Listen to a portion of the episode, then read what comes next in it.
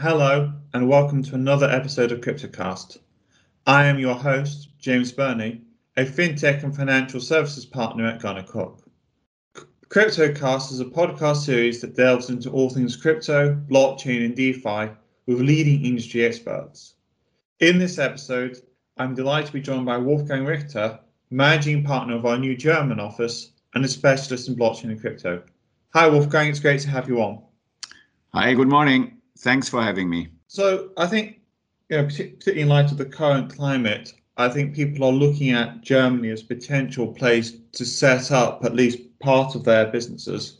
What what do you see as the currently the biggest challenges for crypto firms looking to move into or set up in Germany? First of all, interestingly enough, the German regulator has built a, a lot of know-how in terms of crypto um, and uh, is actually very competently dealing with anything that comes along uh, crypto lines.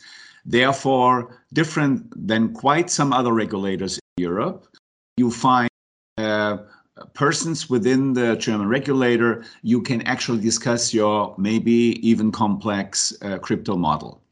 Now, in principle, given given the, the, the, the, regulatory changes that uh, have happened in January 2020, basically any dealings with uh, with with crypto require a license uh, if you're setting up shop. So that means uh, if you do custody business, you need a license. Uh, if you do commission agents or any any type of M- M- uh, multilateral trading facility business, you need a license.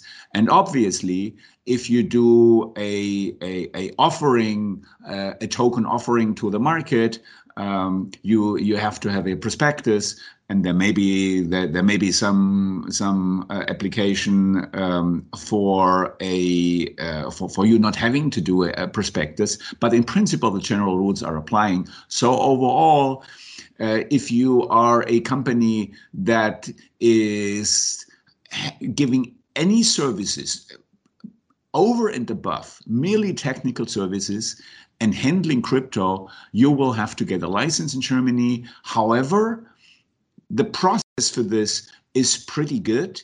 And secondly, if you are on the fringes of you're not really knowing whether you need one, it's a it's a, a pretty habitual format that you write to uh, you write your opinion to BaFin to the regulator, and the regulator comes back and says yes uh, I am, for instance, I'm sharing your opinion that what you're doing right now is just technical services and not more. So you you, you you're not uh, part of a license obligation. You don't have to have a license. That is something that in in pretty complex, for instance, wallet related business models, uh, we had it in the past, and we were happily surprised about the competent and fast format that the German regulator had dealt with it one of the things which will be bothering people is not just the question of where they need a license, but if they need a license, how best to go about it. And I think, you know, particularly one of the issues we've seen is whereas with, with older forms of regulation, you can get things like passport rights across Europe, with money laundering licenses and registrations and that kind of thing, that's become harder. Are there any kind of sort of highlights or warnings you have for firms looking to spread out across Europe, getting the licenses in place if, if they deem a license is needed? Well, um, one of our uh, let, let, me give a little bit of background here. Um, the, the, the, German regulator had said, uh, uh, given the changes in January 2020, that a grandfathering rule will apply. And what is the grandfathering rule? That is that basically anybody that has done custodian business, commission business, agents business, etc., in 2019 they are grandfathered, even so they would need a license starting in 2020. They are grandfathered in, in, in what they're doing under the assumptions if they actually submit a, a declaration of intent in, in, in, March 2020 and then um, hand in a final application in November 2020. And what that means is that basically the, the, the, the, the regulator or the government side and the regulator is executing on this, um, whatever has been done uh, in terms of, of crypto business, not regulated in 2019, is grandfathered, given that you have done that application process.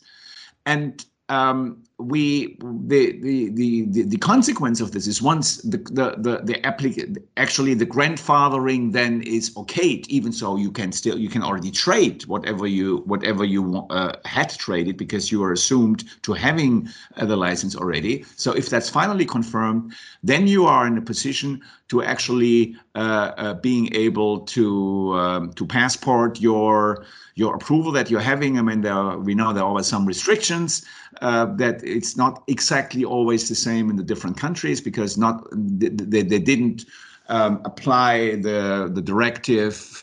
Uh, the fifth uh, um, uh, money laundering directive exactly in the same way, but still, basically, you can you can passport it.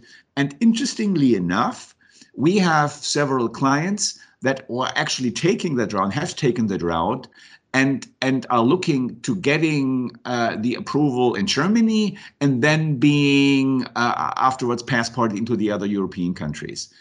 And what what's what is happening with this is, which I personally consider it very important, is that there is a lot of know-how within the regulator in terms of uh, uh, uh agreeing on those uh, those applications. For instance, in one case, we are we have a very competent uh, way this is handled. There was a, a huge uh, application handed in because it was a very complex business case, uh, you know, roughly 100 pages plus uh, with detailed explanations, also technical ones.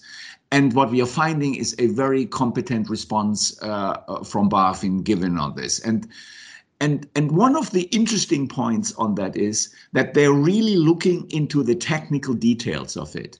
So so if whatever your business concept is, um, and you want a, a kind of a detailed response as to how that's going to be handled by a regulator, it might be interesting to consider Germany as the European um, the European uh, country in order to apply for that, and then later get it get it get it passported into the other ones. And this is because it's there's just a lot of know-how there, uh, and that's on the back that the German government uh, has decided, and, and, and the parliament has decided, that they really want to be uh, a front runner in terms of crypto, and not just leave it to you know to the UK, uh, to Gibraltar, to Malta, etc., to Liechtenstein, uh, but uh, but but actually be be on the on on the front of the wave in order to execute on on on future crypto business. That's very interesting. I was wondering also if you had a couple of thoughts about the idea of kind of white labeling or fronting solutions, just for those firms which may not have the necessary firepower or muscle to go directly into and, and get regulated in Europe, but kind of want to try and go through a, a more of an outsourcing type route? Basically, in, in, in, in any of those structures that we're discussing, uh, as a minimum, we have we have that white labeling solution as a backup, and uh, in some cases we are specifically dealing with it. Um, two years ago, it was basically impossible to find an, an attractive white label solution because the potential white label banks uh, or brokers uh, didn't have the know-how, didn't have the trust also into their relationship with the regulator that they they would be able to to to white label what they're going to do. But that has changed. We have now some players in the market uh, on the, in the crypto area that are ready to to doing a white labeling. And it, you know for any for any crypto company the the problem usually is do i find sufficiently competent uh, people to speak to within within the bank or the broker that is supposed to to to white label me. And how how can we come up to an agreement which actually um, doesn't lead to the bank uh, taking away the business uh, model from me, uh, uh and at the same time puts me into a you know sufficiently um, um, a, brand situation where the, the market sees me as the entity to look at, and that is just actually in the in, in the fine print uh, than the, the the broker or the bank which has the necessary license for doing it. So as of today, um, different than as two years ago and even different than one year ago. There are such solutions available. Uh, and um, uh, once again the the technical details of what the the the the, the crypto company is doing is of, of of, of prime importance because you have at exactly the detail uh, how uh, how you're going to do that. And uh, very often and that's also part of the good news very often uh, it's not sufficient for you that you have, for instance, a flexible small private bank as somebody who is white labeling you. You also need a bank account in one of the, let's say, larger entities. And that also has developed in positively. For instance, we are uh, we are we are having such relationships with uh, with the cooperative banking unit, which is uh, one of the really really multi-billion banking groups in Germany, uh, and uh, totally respectable. So so this is also different than a year ago. A potential solution for you because um, you may want not just a, a, a, a, bank account with a small private bank, but also with one of the the, the, the big ones, a respectable uh, institutional oriented uh, banking banking uh, um, uh, institutions. it's very interesting how you keep pointing out how things are changing fast, and actually, one of the things we're seeing here is um, a change towards something called decentralized finance or DeFi, which is about conducting finance over the blockchain without having centralized around certain entities is this something you're seeing? And what more generally, if you're seeing it, do you see as the direction of regulatory travel in terms of the German and EU approach to DeFi? Obviously, everybody following up on it has seen what happened in the last four months in the DeFi space. So this this this has developed into something where the regulators are starting to look at, and it is not it is not yet really clear how can it how the regulator will treat it and also how for instance the german regulator will treat it. We have several um, concepts out there. One very specific uh, in the defi space that we are uh, discussing with bafin how to look at it. And um, one of the one of the key issues, if you look at, at DeFi as of now, it's mostly about trading, uh, Uniswap, Balancer, um, etc. Uh, it's about uh, exchanging one token for the other in that decentralized decentralized format. Now, now the question is how that decentralized format then is you is, is viewed by the regulator. And words were out are out that basically even the, the, the trading that's happening right now in terms of, of cryptocurrencies will pretty fast fall under uh, under regulation. So that, that, that is for all those entities that are actually doing this, there there, there will be some kind of regulatory um, approval they they will need for doing it, and um, uh, what we are, what we are, for instance, uh, uh, doing in that concept is we are actually um, setting up regulated entities uh, for for doing this, and um, as compared to a normal exchange where you have a central server with with with all the the, the regulatory requirements to make sure uh, how that central server works, how the security is, etc.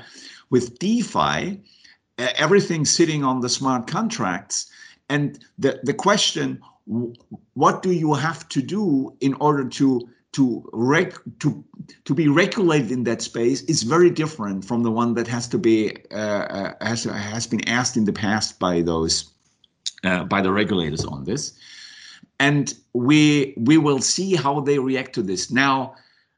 Since it's a reality, and since actually this is way better than any central solution for the regulator because the regulator can exactly see what's happening. And if there is some kind of, let's say, format that the regulator can intervene, intervene that something strange is happening in that context, it's actually much better for the regulator than, than, than a classical format of an exchange uh, with central servers. And certainly it's much better the way it's done right now, where the regulators have, have, have, have no clue whatsoever, neither on the on the central centralized servers, centralized exchanges, as well as in decentralized exchange formats. Therefore, it's uh, it's it's a huge topic uh, overall. We think that this is this gonna probably dominate uh, discussions in 2021, 2022, because the decentralized exchanges will will rise in importance tremendously.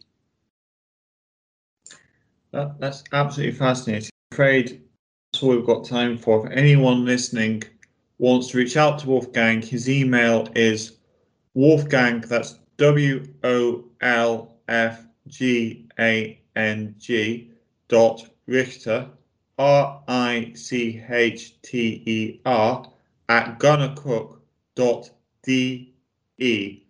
Thanks, mate. Thank you very much for being on, Wolfgang. It's been an absolute pleasure. Thank you.